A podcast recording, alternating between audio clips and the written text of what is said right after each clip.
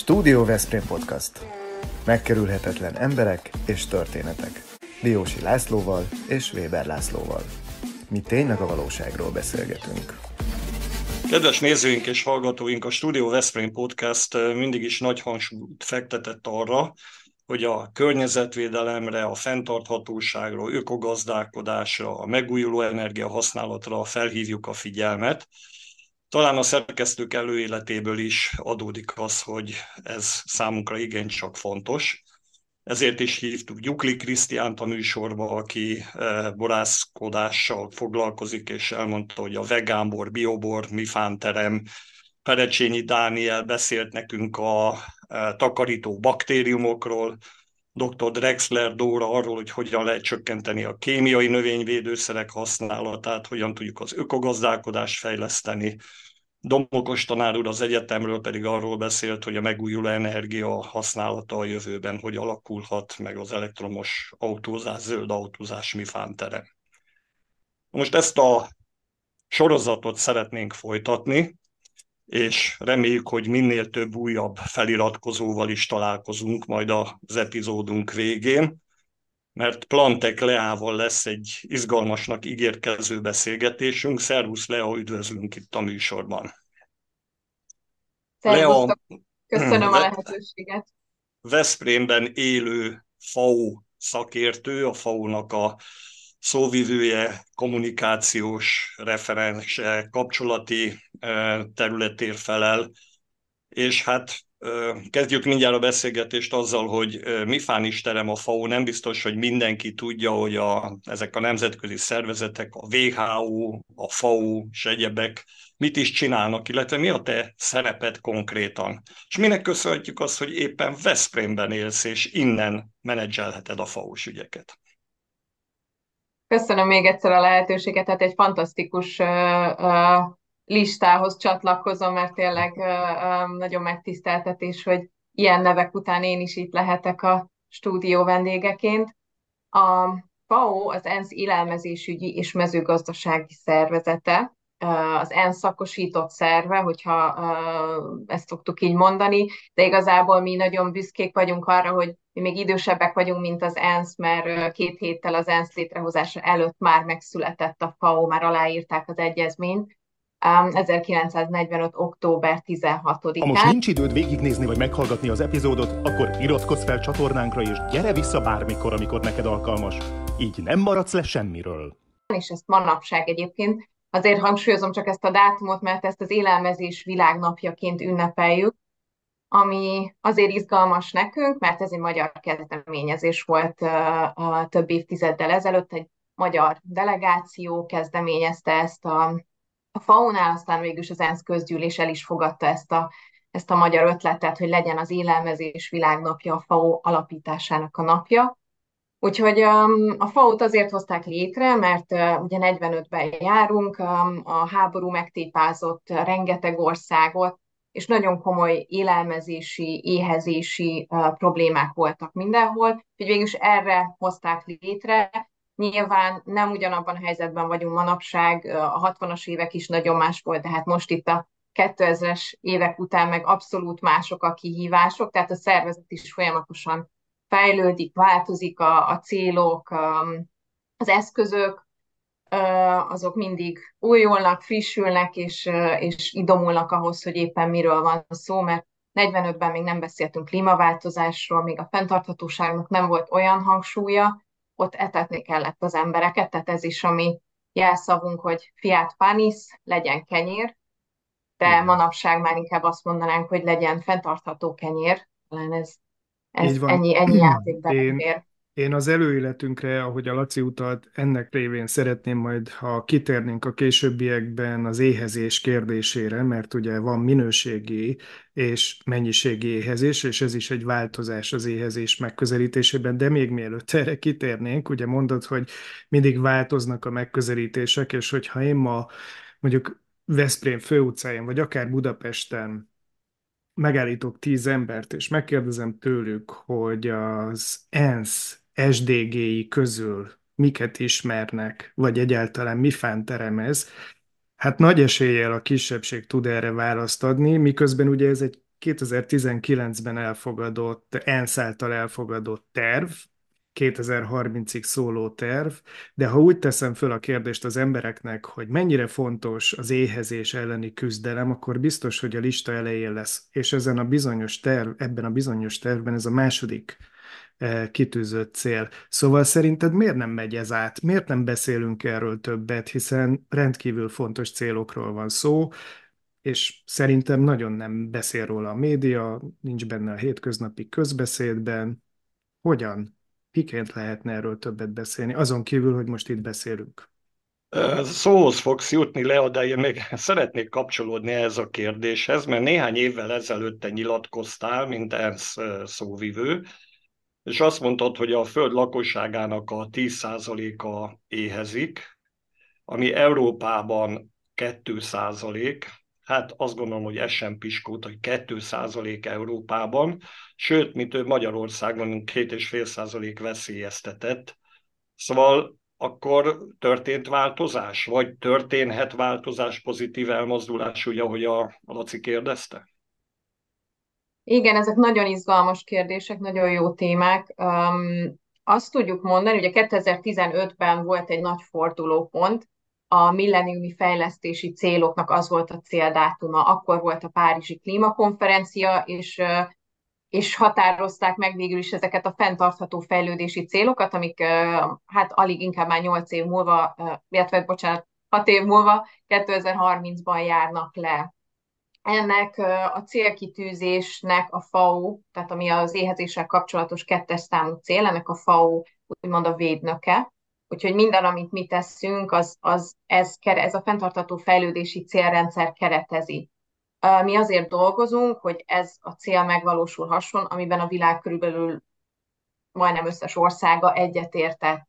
Mégis hiába volt, volt ott egy nagy lendület, egy nagy akarat, a hétköznapok ugye sokkal nehezebbek, ezt a saját egyéni szintünkön is érezzük, ugye elhatározunk valami változást, valami, valami új szokást akarunk felvenni, nagy a lendület, de amikor már nem tudom én a negyedik nap kéne valamit változtatni az életünkön, az már, az már sokszor nehezebb, egyszerűbb csak úgy folytatni azt, ahogy amúgy is szoktuk. És ez megy ugyanúgy az államok szintén, ahogy mi mondjuk, hogy business as usual, folytatják ugyanazokat a, a szokásokat, megoldásokat, amiket eddig is. Az éhezés legnagyobb oka világszerte azok a konfliktusok, tehát, hogy ami a legfontosabb lenne, hogy a fegyveres konfliktusokat, a belpolitikai um, problémákat, ezeket ki lehessen simítani. Ha ez megvan, akkor gyakorlatilag majdnem, hogy fel tudnánk számolni az éhezést. Tehát akkor, Így is. Ak- akkor én jól gondolom, hogy ez egy kulcskérdés lehet, és ezt meg, meg is kell válaszolnunk, hogy akkor ez egy elosztási probléma, vagy termelési probléma, hogy éhezés van. És is, mert jelenleg is ö, több élelmiszer termel a világ, mint amennyit elfogyaszthatnánk. Viszont ott, amikor így bejön még egy nagyobb ö, kérdéssor, az az élelmiszer pazarlás és veszteség uh-huh. kérdése. Tehát hiába termelünk meg eleget, hogyha például a zöldségek is élelmiszereknek, a zöldségek is és gyümölcsöknek, tehát ezeknek a könnyen romlandó, de egyébként nagyon egészséges és tápláló termékeknek a 40%-a nem jut el a, az asztalunkra, vagy még az asztalunkról végzi a, a, a szemetesben. Tehát, hogy hiába van itt például ugye Európában, ahol eh, amiért mi felelünk, tehát az az iroda, ahol én dolgozom, a FAO-nak ez a budapesti képviselete, ez Európa és Közép-Ázsia 53 országát plusz az Európai Uniót fogja le, mi ezt a térséget koordináljuk. Itt statisztikailag kimutatható éhezésről, súlyos éhezésről nem beszélhetünk. Itt ugye bőség van, kalóriabőség inkább. Azt a fajta éhezést, amit ugye, az ember elképzel, az inkább Afrikában, Ázsiában és nyugodtan Latin-Amerikában találjuk. Olyan itt kevésbé van előfordul, de, de, de szerencsére kisebb arányban. Nálunk ugye nagyon sok minden elérhető, míg Afrikában eleve kevesebb dolog érhető el, és a rossz megoldások, a technológia hiánya miatt, sajnos ott a megtermelt élelmiszernek nagyon nagy része egyszerűen elveszik, mert nem tudják jól tárolni, nem tudják hűteni, ott marad a földeken, és, és hiába van ott is valamennyi, vagy egyszerűen pont a konfliktusok miatt nem is tudják leszedni, ott kell hagyniuk a földjüket, tehát hogy nagyon sok tényező játszik közre, és akkor még nem beszéltünk mondjuk a, a, a fenntarthatóság ugye egyik nagy akadályáról, az éghajlatváltozásról, a szélsőséges időjárásról, ami szintén egy, egy elég komoly problémát jelent az éhezés felszámolásában. Még egy aspektust föl említenék, ez pedig a víz probléma, mert ugyebár óriási vízhiány várható egyes helyeken, egyes övezetekben, mondjuk a Száhel övezetben, és mindaz, amit elmondtál, hmm. plusz még a vízzel kapcsolatos gondok, ezek indukálhatják azt is, hogy meg elindul egy borzasztóan komoly migráció a gazdag országok, mondjuk úgy Európa felé. Tehát ez nem fenyegetés, hanem nagy valószínűséggel ez bekövetkezhet. Hallottam nagyon komoly szakértőket erről nyilatkozni, tehát nem csak olyan politikusokat, akik akik a magukét mondják az aktuális politikai érdek miatt, hanem valóban ez egy komoly fenyegetettség. Te mit gondolsz erről? Teljesen rátapintottál a lényegre mondhatni. Az idei év témája nálunk a faunál a víz volt, és a fenntartató vízgazdálkodás. Ezt próbáltuk um, promótálni, vagy erről információt átadni például az élelmezési világnap kapcsán, aminek minden évben van egy ilyen kiemelt uh, üzenete és témája, és idén ez bizony a víz volt. Um, úgyhogy uh, pont erről van szó, mert a mezőgazdaság gyakorlatilag az egyik legnagyobb víz felhasználó. Tehát ott tartunk, hogy nem mindenki jut élelmiszerhez, de így is a mezőgazdaság a, az édesvíz felhasználás 70%-át használja, vagy 70%-át igényli. Tehát, hogy hatalmas vízkészletek mennek a mezőgazdaságba, ami ugye nem is működik tökéletesen jelenleg, mert nem tudunk mindenkit ellátni, plusz ott van az, hogy egyre a szájosabb nyarak vannak, egyre kevesebb az éves csapadék, illetve a csapadék eloszlás is egyre szélsőségesebb. Tehát hiába esik most ősszel mondjuk nagyon sok csapadék, hogyha nyáron kellett volna a, a növényi kultúrák egy bizonyos időszakában lett volna arra a csapadékra szükség. Úgyhogy ez a fajta szélsőségesség, amit gyakran öntözéssel pótolnak, az megint csak megoldás is, meg egy újabb probléma. Tehát, hogy nagyon um, komplex, komplex kérdésekről van szó. Így van. Igen, ha már ideértünk, akkor muszáj megkérdeznem tőled, hogy te a vegánok érvelésével milyen viszonyban vagy? Ugye ők azt mondják, hogy jártak itt nálunk a harcosok, a vegán harcosok, és az ő érvrendszerük arról szól, hogy ha áttérnénk növény alapú táplálkozásra úgy globálisan, akkor az egyszerre több problémát is kezelne. El tudna látni 9 milliárd embert simán a Föld, ökológiai problémákat szintén kezelne, a vízgazdálkodásba biztos, hogy jobb pozíciónk lenne, és egyébként egészségesebb élelmiszerhez jutnánk. Ti hogy látjátok ezt? Most kiderül, hogy le a vegán, vagy nem, vagy hogy nyilatkozik erről. Vagy mi, mi a FAO álláspontja? Hát sok, sok minden van ezzel kapcsolatban. Nekem is nyilván megvan a saját személyes véleményem, meg ahogy én étkezem, de amit látok, és amit a számok mutatnak, rengeteg tanulmány születik erről, meg ugye sokszor hoznak minket összefüggésbe a rovarevéssel is, mert hogy a, azzal kapcsolatban is nagyon sok tanulmányunk van, egyébként csak így érdekesség, hogy a világon azt hiszem körülbelül másfél-két milliárd ember eszik rovart naponta. Tehát, hogy nem is olyan extrém dolog a lovalevés, csak ugye nekünk ezen a részen, a részén a világnak nagyon idegen. Szóval, hogy a vegánságról azt lehet mondani, hogy vannak az, a Földnek bizonyos területei, ahol nyilván egy, egy vegán táplálkozás, ami teljes értékű, az, az nagyon jól tud működni viszont jelenleg is a világ nagyon sok részén az emberek úgymond kényszervegánok, tehát az, a, az az ázsiai gyerek, aki naponta két tál rist eszik, az, az nem megoldás. Tehát, hogy De igen, itt érkeztünk meg a minőségi, ugye, a minőségi éhezés kérdésköréhez. Így van, így van, így van. Tehát, hogy, hogy nem, nem megoldás ott sem. Nem megoldás például Közép-Ázsiában, óriási országokról van szó, ugye Kazaksztán, Mongólia világ, azt hiszem 9. legnagyobb ország, tehát ő óriási területeik vannak, amik viszont alkalmatlanok igazából a növénytermesztésre. Nagyon sok fóliasátras projektünk van Közép-Ázsiában. Én is jártam egyébként Tajikisztánban és Üzbegisztánban is, fantasztikus dolgok mennek ott, viszont olyan nagy mennyiségben, mint amire ott szükségük lenne az országoknak, nem, nem tudnak annyi zöldséget, gyümölcsöt és hasonlót termelni. Ott azokon a hatalmas gyepéken ugye el is tudjuk képzelni, a, az állattartás az, ami nagyon jól működik, tehát Üzbegisztán sztyeppén, vagy Kazaksztán sztyeppén egy, egy vegán étrend, az borzasztó nagy ökológiai lábnyommal járna, tehát hogy nem tudnák megteremteni. Ott egy vándorló életmódot követve sokszor a, a hús az, ami a legfenntarthatóbb, uh-huh. még ráadásul vörös hús, ugye, ami, ami sokszor egy ilyen nagyon rossz bélyeget kap. Tehát, hogy, hogy attól függ, attól függ, hogy miről beszélünk. Itt Magyarországon, itt jól, jól lehet, hogy Európa nagy részén, de nyilván egy svájci hegyekben élő pásztor az, az megint csak nehezebben lenne vegán, és megint csak, hogyha nem tudom, a spanyol paradicsomot kellene ennie, vagy az olasz a gyümölcsöt, akkor az megint egy, egy sokkal nagyobb ökológiai lábnyommal járna. Tehát mindig az, azt tudom mondani, hogy attól függ.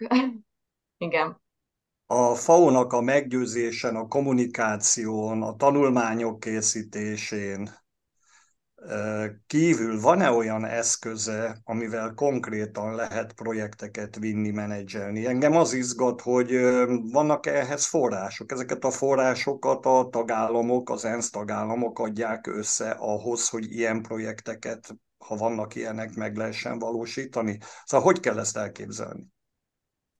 Um Ugye elmondom, hogy akkor, akkor ugye, amit említettem, hogy én az Európa és Közép-Ázsiai Regionális Irodának vagyok a kommunikációs munkatársa, és ez egy fantasztikus dolog, hogy ez az iroda Magyarországon van Budapesten, ez egy komoly diplomáciai siker volt annó Magyarországnak, több mint 15 év, hogy ide kerültünk.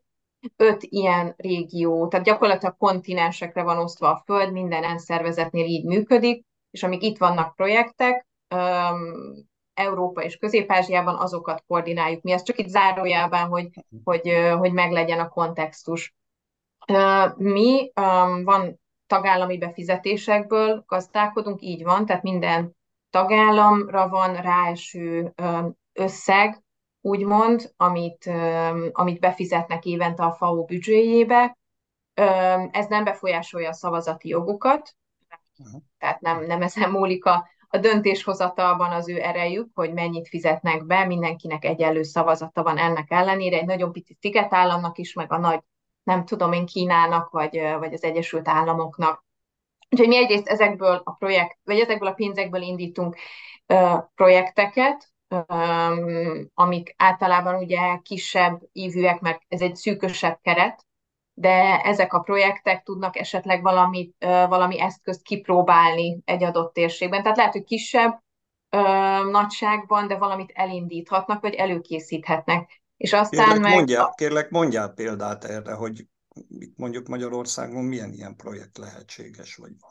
Magyarországon nem dolgozunk, meg az Európai uh-huh. Unióban, mivel azok az országok, az ilyen fejlettebb országokban nem jogosultak ilyen típusú támogatásra. Mi olyan országokon segítünk, akik, akik tényleg rászorulnak. Magyarország, vagy az Európai Unió országai, vagy maga az Európai Unió donorok.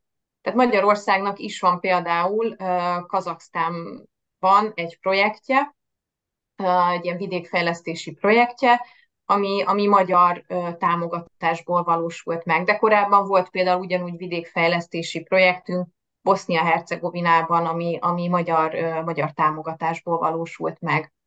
Mm, Magyarország úgy profitál a FAO munkájából, hogy bizonyos típusú számokhoz, adatokhoz, statisztikákhoz jut, tehát hogy ha valami régiós összevetést készítünk, akkor természetesen belekerülnek ezek a fejlettebb országok is, illetve azok a szakpolitikai ajánlások, amik a FAO-ban megszületnek, egy fenntartható mezőgazdaságra például, um, a vízgazdálkodás fenntarthatóbbá tételére, ezekből Magyarország is tud profitálni, de, de nem, nem adunk támogatást ilyen országoknak, míg öm, olyan országok vannak a térségben, mint például Örményország, Moldova, akár a közép-ázsiai országok, vagy itt a nyugat-balkán országai, ahol tényleg sokkal komolyabb szükség van erre.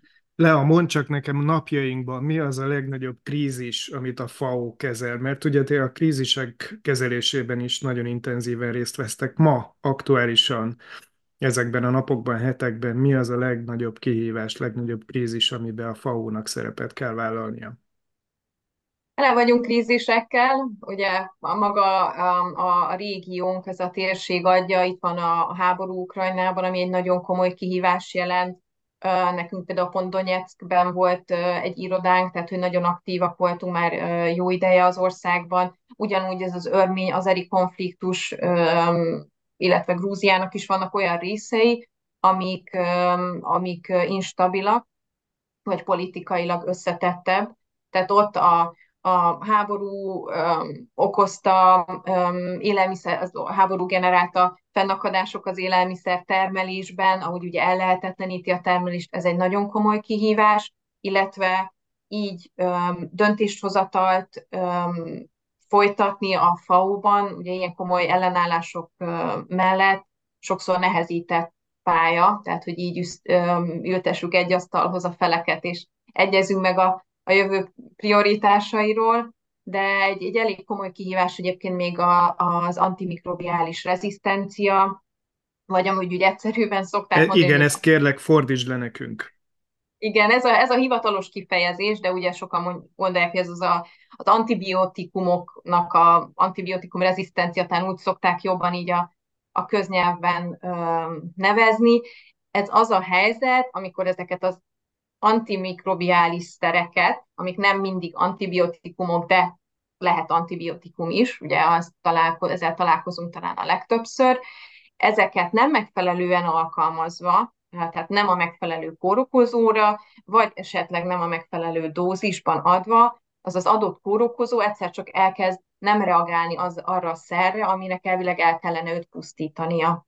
És ez nagyon komoly probléma a hétköznapokban is, de mondjuk egy egy olyan helyzetben, aki vala, mondjuk egy, egy, egy kórházi beteg, akinek eleve van egy legyengült szervezete, és nem működik nála e, egy ilyen antimikrobiális szer, az, az végzetes lehet. Tehát, hogy akkor az azt jelenti, hogy az, az embert nem tudjuk meggyógyítani. És ez egy olyan probléma, ami, ami az állatoknál is jelen van, a növényeknél is, mert ott is használnak ilyen antimikrobiális szereket, és hát ugye az embereknél is. Tehát, hogy ez egy olyan összetett kérdés, amivel többek között például az egészségügyi világszervezettel, a WHO-val, és, és egyéb állategészségügyi világszervezetekkel együtt dolgozunk felvilágosítással, leginkább arra való, a gazdákat igyekszünk, ugye magunk részéről mi a gazdákkal dolgozunk, nem a, a humán egészségügyel, de igyekszünk rávezetni őket olyan praktikákra, vagy felhívni olyan praktikákra a figyelmet, amik, amik esetleg egy helyesebb anti, antimikrobiális szerhasználathoz vezetnek. Uh-huh. Tehát, hogyha adott egy gazda, nem tudom én, akár mondjuk vegyük itt ezt Nyugat-Balkánon, ott, ott is például van ilyen tevékenységünk, ki azt látja, hogy beteg az ő állata, de ugye drága kihívni az állatorvost, vagy macera is, egyszerűbb az, hogy nem tudom én valahonnan polc szerez valami szert, és azt odaadja a tehének, aminek ugye aztán mondjuk mi megisszuk a tejét, vagy a sajtját, vagy a húsát, ugye ez, ez egy, egy egész láncolatot indít el, ezért veszélyes. Úgyhogy egyre több haláleset, megbetegedés vezethető vissza erre. Úgyhogy erről igyekszünk sokat, sokat beszélni, de valószínűleg nem eleget. Lea, hogyan kell a te munkádat elképzelni? Alapvetően Veszprémben tartózkodsz, és akkor mész föl Pestre, meg kell külföldre is utaznod egyébként? Igen, a hétköznapjaim. Én, én Budapesten laktam, meg ott is kezdtem el a, a faunál való uh, életemet, hát most már lassan kilenc éve. Um, viszont um, az élet úgy hozta, hogy megismertem valakit, mert nekem van kötődésem Veszprémhez, nem Veszprémi vagyok, hanem Pécsről származom, de van, van családi szál itt Veszprémben, úgyhogy ismertem a várost, jártam ide, szerettem, de, de nem gondoltam volna, hogy egyszer itt kötök ki. Megmaradt nekem egy ilyen anekdotának, amikor még um, tovább tanulás előtt anyukám biztatott, hogy jöjjek Veszprémbe, el akartam jönni Pécsről, és mondta, hogy jöjjek Veszprémbe, mert itt vannak a, a, a, az unokatestvérék, és hogy milyen jó lesz, és gondolta, hogy ez jó lesz, mert akkor ők kicsit úgy figyelnek rám. Én meg mondtam, hogy hát én aztán Veszprém egy ilyen kis városba, ugye ott még a, a, az ifjú 17-18 éves hevülettel mondtam, hogy én ilyen kisvárosba nem jövök, és, és aztán az élet igen úgy hozta, hogy megismertem a, a most már férjemet, és, és szépen lassan leszivárogtam ide a városba Budapestről, egyre több időt töltöttem itt, és ugye a szerencse, hogy, hogy a munkám az olyan, hogy kell hozzá laptop meg internet, mert leginkább e-maileket írok, szövegeket írok, honlapot gondozok, eseményeket készítek elő. A, akikkel én leginkább kapcsolatban vagyok, azok, azok ezek a ezek a különleges országok, tehát a, a Közép-Ázsia országai, ezek az Isztán országoktól kezdve a Kaukázuson át, itt a Nyugat-Balkán országai, Oroszország, Ukrajna, Törökország, tehát ezek az országok, ahol mi dolgozunk, és az ott lévő kollégákkal tartom nap mint a kapcsolatot, érdeklődöm, hogy milyen projektek vannak, hogy haladnak, és hogy esetleg mi az, aminek egy kicsit így a kommunikációját meg, meg tudjuk támogatni. Ha meg úgy alakul, ha olyan tevékenység van, akkor, akkor volt szerencsém már igen utazni is egy-egy ilyen fantasztikus országba, és akkor projekthelyszíneket látogatni esetleg, gazdákkal találkozni. Na és mi volt ezek között az a legextrémebb szituáció, mondjuk ilyen élelmezésügyi szakértőként. Szöcskeevés. Igen, de én most nem csak a, az étrendre, hanem arra te, akár egy termelési körülményre, vagy valami olyan, olyan extrém szituációra, ami neked, neked így abszolút berakadt, beakadt, és, és föl tudod idézni.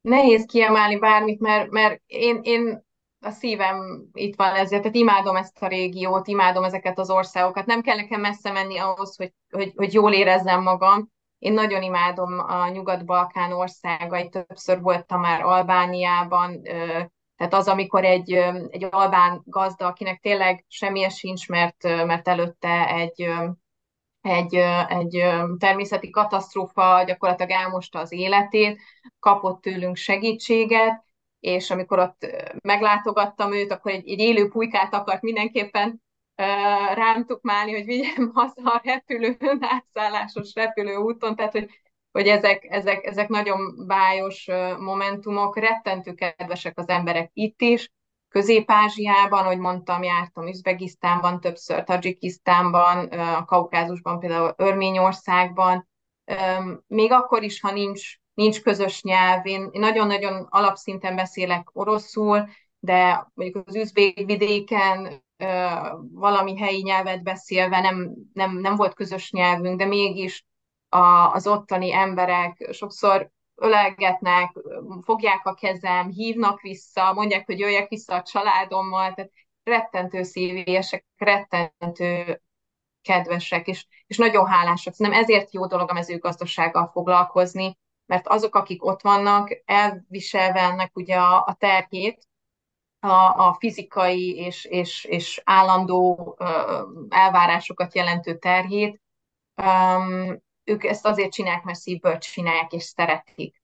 És ez nagyon érződik rajtuk, úgyhogy csodálatos dolog tényleg ezekkel az embereknek segíteni, tényleg meg, meg, meg közéjük menni és látni, látni, hogy ők hogyan élnek. Laci, ugye nem engedhetjük meg magunknak, hogy a FAO szakértőjétől ne kérdezzük meg, te már utaltál, utaltál rá, hogy esetleg a te étrended, konyhád, fő, sodra, micsoda, tehát mondjuk te hogyan rakod össze az étrendet? Tehát ugye a FAO-nak ez egy új kihívás is egyébként, amit kezelnie kell, az elhízás, a túlsúly, ugye a, a, itt is a kitűzött célokhoz képest sokkal rosszabbak az eredmények. Hát szóval azt, te... azt látjuk, hogy a Leo Igen, ő, ő tök rendben van, igen, ezért formában kérdezem. van. Igen. Biztos, hogy megeszik fél kiló zöldséget naponta, mert a FAO szóvivő csak az lehet valaki, hogyha ilyesmit csinál, gondoljuk így, és szereti a vörös bort, ami itt a... Na jó, nem, nem engem jó. kérdeztél, átadjuk a leának. Igen, igen. Van, van olyan szerencsém, hogy egyrészt van, tehát a férjem mezőgazdasággal foglalkozik, meg van nekünk egy, egy lovas farmunk itt a Bakonyban, úgyhogy még ha többet is ennék a kelleténél, akkor nagyon könnyű aztán lemozogni így a, a jó levegőn a, a lovak mellett, meg, meg kint ott a farmi telepi munkákkal. Uh, viccet félretéve, igen, a, az elhízás az, az, a leg, az egy nagyon komoly probléma, egy nagyon komoly kihívás itt a, a régiónkban. Világszerte még kisebb, de itt Európa, Közép-Ázsiában egyre, egyre súlyosbodó a helyzet. Nem csak a felnőttek körében, hanem sajnos az öt év alatti gyermekek körében. A világszerte azt hiszem 5% az öt év alatti gyerekek körében az elhízás aránya, az elhízottak aránya, itt ez nálunk 7% fölött van, a, a, a felnőtteknél meg ez, ha jól tudom, ilyen 10%, úgyhogy, úgyhogy valóban lenne mit megreformálnunk. Amit mi ugye mindig mondunk, vagy igyekszünk mondani, szezonális legyen, és lehetőleg, lehetőleg helyi, mi nagyon támogatnánk a kis, vagy a rövid ellátási láncokat, ahogy ezt ilyen hivatalosan mondjuk, ami azt jelenti, hogy minél kevesebb kézen menjen át az a termék, tehát hogy akár a termelőtől vehessük mhm. meg, vagy, vagy, vagy minél kevesebb közvetítőn keresztül jusson, át, jusson el a hozzánk fogyasztóhoz. Tehát ezek lennének a legjobb dolgok, amik úgy megalapoznák azt, hogy valaki egy egy egészséges és aktív életet éljen, ahogy ez nekünk így a, a, a missziónkban szerepel, vagy célkitőzésünkként szerepel. Anélkül nem búcsúzunk el tőled, hogy ne szóljál arról, hogy nem született Veszprémiként, mint aki most mondjuk így ide települt. Milyen impresszióid vannak a városról, különös tekintettel arra, hogy Veszprém Európa kulturális fővárosa ebben az évben. Szóval érzékeltél ebből valamit? Volt olyasmi, ami különösen megfogott? Lehet nyugodtan dicsérni ezeket a dolgokat. Nem kell bíztatni, mert én a, amúgy is nagyon nagy kultúra kedvelő vagyok, tehát hogy Budapesten is azt hiszem, hogy ezért is szerettem a város, tehát hogy lubickoltam ebben a az ottani lehetőségekben, és ez volt a nagyon pozitív csalódás, bevallom itt nekem Veszprémben, hogy ugye Veszprém nem egy város, hanem egy térség. Az én szememben ide, ide jöttnek, tehát hogy az, hogy fél óra autóúttal elérhetők olyan csodák, hogy, hogy én Veszprémet kicsit ilyen kiterjesztve élem meg, és, és rengeteg lehetőség van, most már kicsit azt is érzem, hogy nem is, nem is tudok mindenhol ott lenni, ahol szeretnék, az LKF egy, egy még egy ilyen felfokozottságot hozott, kicsit talán nagyobb tömegeket is be tudott vonni ebbe, színesíteni tudta ezt. Én se tudtam annyi mindenen részt venni, mint szerettem volna, mert, mert, mert a munkám az sajnos úgy elszólított Budapestre, meg, meg a laptopomhoz láncolt olykor, de, de, de egy nagyon, nagyon élhető városnak látom Veszprémet, és nagyon szeretem ezt a, a természetességét, a természet közeliségét, hogy tényleg kis sétával, autóúttal elérhető, egy nagyon jó kiránduló helyektől kezdve, fantasztikus kulturális lehetőségek, úgyhogy én, én, én, én nem tudok, én mindenkit csak biztatok így, aki így a Veszprémet vagy a, a megyét így ezzel szemezget, hogy ez, ez, ez nekem így egy, egy nagy ajándék az életemben.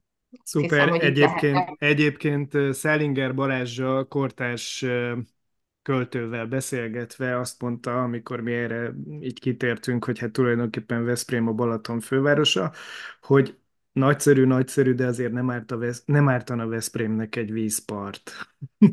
Úgyhogy úgy, még van mind dolgozni a városnak. Igen. Meg az emberek talán, én nekem ez pécsiként érzékelek egy különbséget, mi, mi Pécsen nagyon sokat jártunk el, itt talán az emberek sokkal inkább szeretnek az otthonokban ünnepelni, programozni, egymással találkozni, tehát egy kicsit így, így bátrabban eljárni, akár hétköznap este, kihasználni ezt a rengeteg újonnan nyílt éttermet, kávézót, egyéb lehetőséget, hogy, hogy megéljük a, a, ezt, a, ezt ennek a városnak a szépségét. Lea, köszönjük szépen, sajnos az időnk az felettébb korlátozott, és még el kell mondanunk azt, hogy a mi podcastunk állami, önkormányzati, vagy éppen EKF támogatásban nem részesült, nem részesül, viszont vannak olyan helyi lokálpatrióta segítőink, egyes cégek vezetői, akik szívesen vállalnak szerepet abban, hogy olyan vendégeket hívhatunk meg, akiknek az életútja, tevékenysége különleges és érdekes. Köszönjük a Vitakingnek, a Szófia Magánklinikának, a Kianti Apartmentsnek, a Targonca Trade-nek, Ringautónak, Bramag BMI Magyarországnak, a Nyugalomnak, az Unilever Algida Veszprémi jégkrémgyárának, a Nelson biztosítási Alkusznak és a Royal Kertnek, hogy patronus klubunk tagjaiként segítenek bennünket. Neked pedig azt, hogy itt voltál velünk, és kérlek ne feledkezz el, te sem föliratkozni a YouTube oldalunkra, úgy, ahogy a nézőinket és hallgatóinkat is biztatjuk erre. Köszönjük szépen! Mindenképp, és én is köszönöm a lehetőséget, nagyon jó volt itt beszélgetni.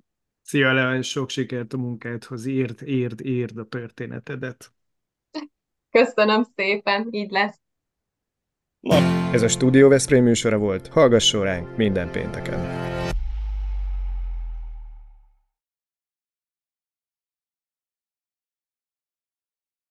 Igen, én is nagyon, én is kíváncsi voltam, hogy mi lesz a, a fókuszban bevallom, mert nem tudtam elképzelni, úgy láttam azt, hogy milyenek az előző beszélgetések, de hogy mennyire... Igen, belenéztél azért? Igen, nem, láttam is egy-két ismerőst egyébként. Hát akárhova a... nem jön el, figyelj Roci, akárhova nem, ne, egy rendes ember akárhova nem megy el. Apo, ap... És iratkozz föl. Felfogok, felfogok, mert tényleg nagyon, nagyon jók a tartalmak, úgyhogy vissza is fogok hallgatni majd itt a téli időszakban jó párat.